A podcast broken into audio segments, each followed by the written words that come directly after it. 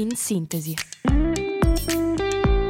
Notizie in breve per cominciare la giornata.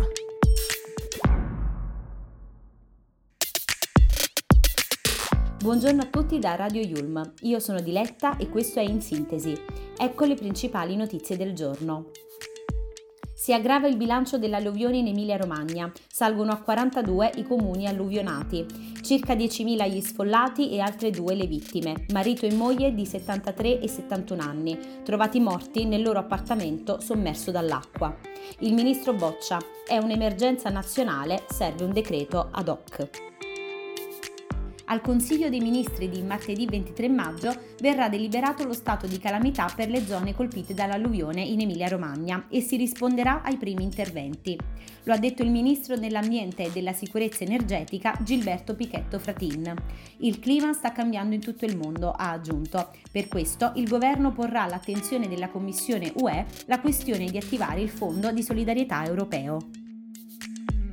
Hiroshima blindata per l'apertura ufficiale di oggi del G7. La città è pronta a ricevere i leader dei sette e dei numerosi paesi inviati dal padrone di casa, il primo ministro giapponese Fumio Kishida. La prima ad arrivare nella notte è stata la Presidente del Consiglio italiana Giorgia Meloni, che sarà la quinta donna premier a partecipare ad un G7. Siamo due potenze regionali che hanno ruoli di responsabilità, ha affermato la Meloni. In questa fase è fondamentale lavorare insieme per la sicurezza e per la sicurezza economica. Ieri si è tenuta la dodicesima giornata mondiale di sensibilizzazione sull'accesso e l'inclusione delle nuove tecnologie, una ricorrenza annuale tenutasi per la prima volta nel 2012.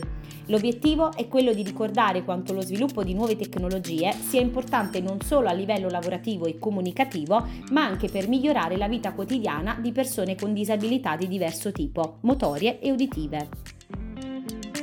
Rafa Nadal nel corso di una conferenza stampa convocata dallo stesso atleta ha annunciato che dopo Monte Carlo, Barcellona, Madrid e Roma salterà anche il Roland Garros. La lesione non è guarita come volevamo, ha annunciato. Probabilmente il 2024 sarà il mio ultimo anno.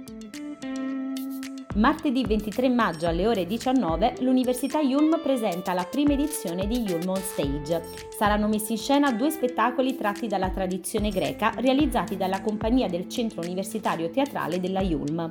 Per partecipare sarà necessario iscriversi al link presente sulla piattaforma Yulm. Queste erano le principali notizie della giornata. In sintesi, ritorna lunedì mattina, sempre alle 8, sempre su Radio Yulm. Un saluto da Diletta e vi auguro un buon fine settimana.